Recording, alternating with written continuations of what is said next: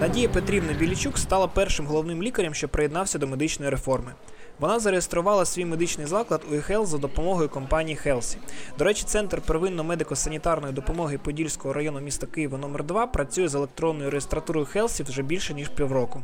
Ми повинні мати сервіс.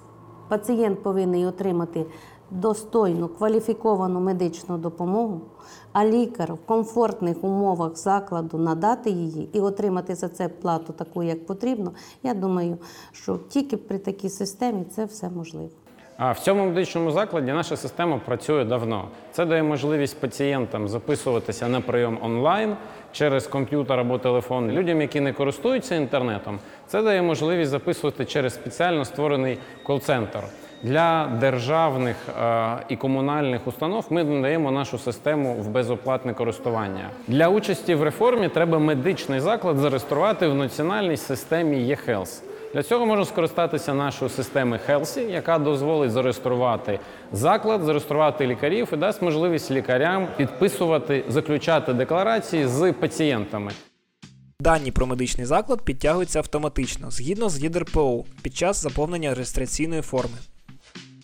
Для підтвердження реєстрації використовується ЕЦП, так званий електронний цифровий підпис клініки.